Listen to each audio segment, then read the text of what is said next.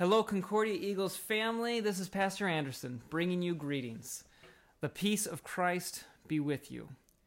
You know, so much has changed over the course of the last week as the campus empties out and now we transition chapel to a fully online format.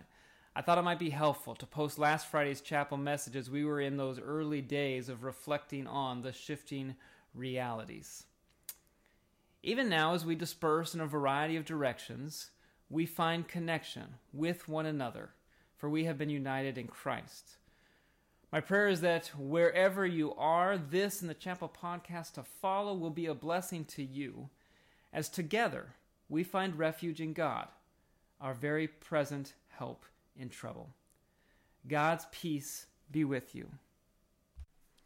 I remember an old marketing tagline that said, What a difference a day makes.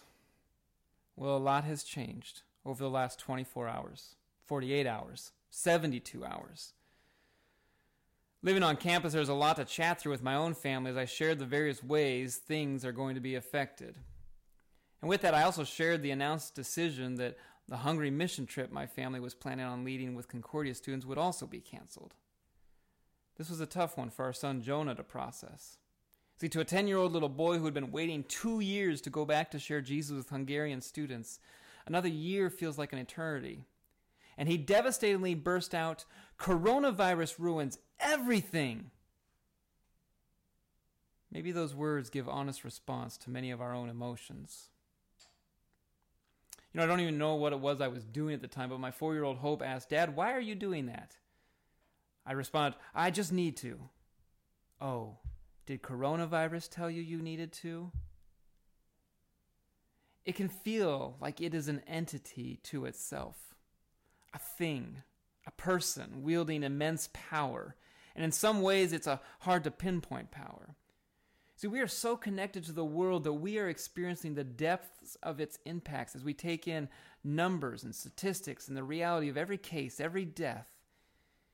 And yet we're also filled with a confusion of emotions a cloud of fear, anxiety, negative anticipation, because we ourselves may not have come into contact with this virus. We may not have experienced the loss of someone close to us from COVID 19, and yet it sits there, looming over us. This morning is an opportunity for perspective in challenging circumstances. The Apostle Paul probably couldn't have pictured our current circumstances, but his words apply today, giving us a new perspective. In Ephesians 4, he encourages the church to walk in our new callings in Christ, to walk with all humility and gentleness, with patience, bearing with one another in love, eager to maintain the unity of the Spirit in the bond of peace. In Colossians 3, he charges us, as those with new life in Christ, put that new life on compassionate hearts, kindness, humility, meekness, patience, bearing with one another, putting on love. Because so often in our own sinful, broken natures, what happens in the midst of our own responses of stress and anxiety is that we become consumed with how all these things are affecting our lives. And in that stress and anxiety, our response can be not only a lack of compassion for others, but to lash out in our own hurt or fear. We need perspective. In addition to four year olds attuned to our responses and emotions, even if they do not understand the nature of its source, 10 year olds devastated by everything being ruined, even if it seems minor in the face of the kind of loss and hardship others are facing. Here are the things I have already heard in the midst of our community. We have students who, although they are in a healthy demographic that should have little to fear, they are worried about parents and grandparents and are suddenly confronted with realities they feel very helpless to respond to. We have seniors suddenly coming to grips with their college experience, a special time in their life, coming to a conclusion that looks drastically different than how they imagined it. We have faculty who love their students, whose passion is to form and shape them, by being invested in their personal transformation. Now struggling with how to do that in a different way, how to teach not just a subject matter, but to tangibly transform these students' lives when suddenly lives get uprooted out of the in person interaction they have come to love and expect. While a plan is now in place for the academic aspects of the university life, we have student athletes walking through uncertainty as seasons suddenly get canceled and a significant part of their personal identity is changed, wondering about their future and the opportunity to once again play the game that they love. We have staff who care for and support the students and others in this community, trying to figure out what this all means. What is their role now? How do they do what they are called here to do?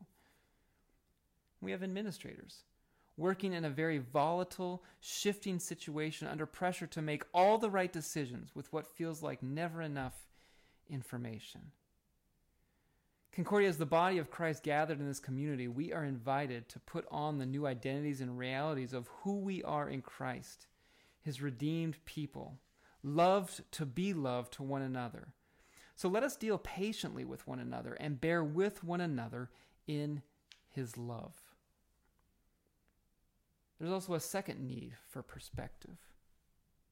See, let us not only take in the news feeds and the Facebook posts, the media alerts, the tweets and the text messages that seem to be constant and endless, but let us take in the Word of God, that we would be deeply rooted in that which breathes and gives life.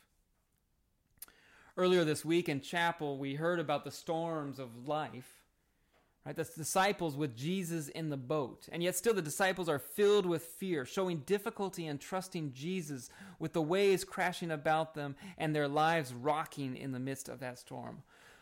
But we were reminded that Jesus is the Lord of all creation, with power and authority over all things.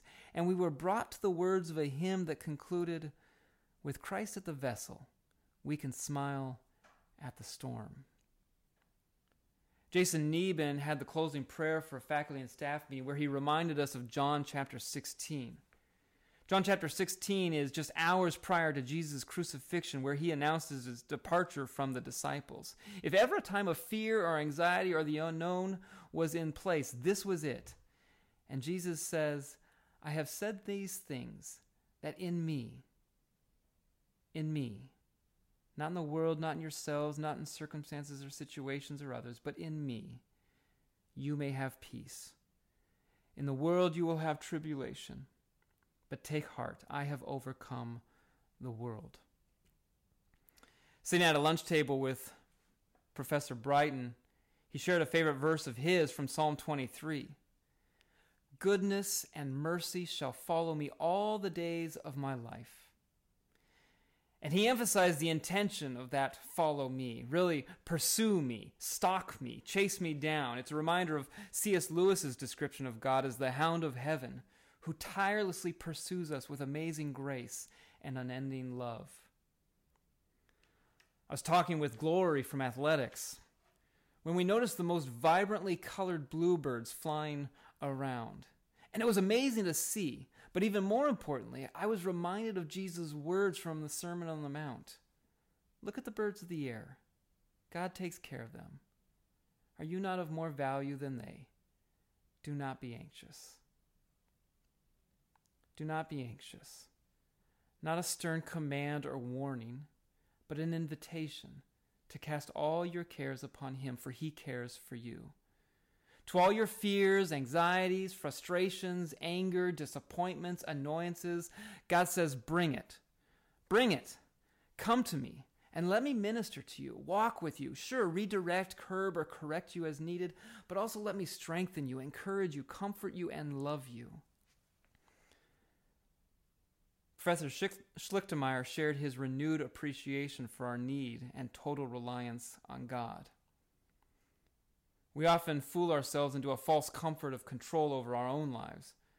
But now we're invited to find rest in realizing our lives are in the hands of a gracious God who has held back nothing, even giving his very Son over to death, that we might have life in him. A few days ago, it was business as usual. Two days ago, seasons postponed, travel bans imposed. Yesterday, no toilet paper, sanitizer at Costco. Tomorrow, it's hard to say. In the coming days, weeks, months, we can't completely know what will come, what we will experience, how we will look back on the decisions that have been made. Every day things are changing. Which is why Jesus' invitation to find life and refuge in Him are all the more important. He reminds us that the world is constantly chaos and change, chaos and change. But I am the same, yesterday, today, and forever. Dear brothers and sisters in Christ, the God who formed you and gave you life, the God who has redeemed you, giving you new life, is the God who sustains you in this life and unto life everlasting. And he is faithful to all his promises. In the name of Jesus, amen.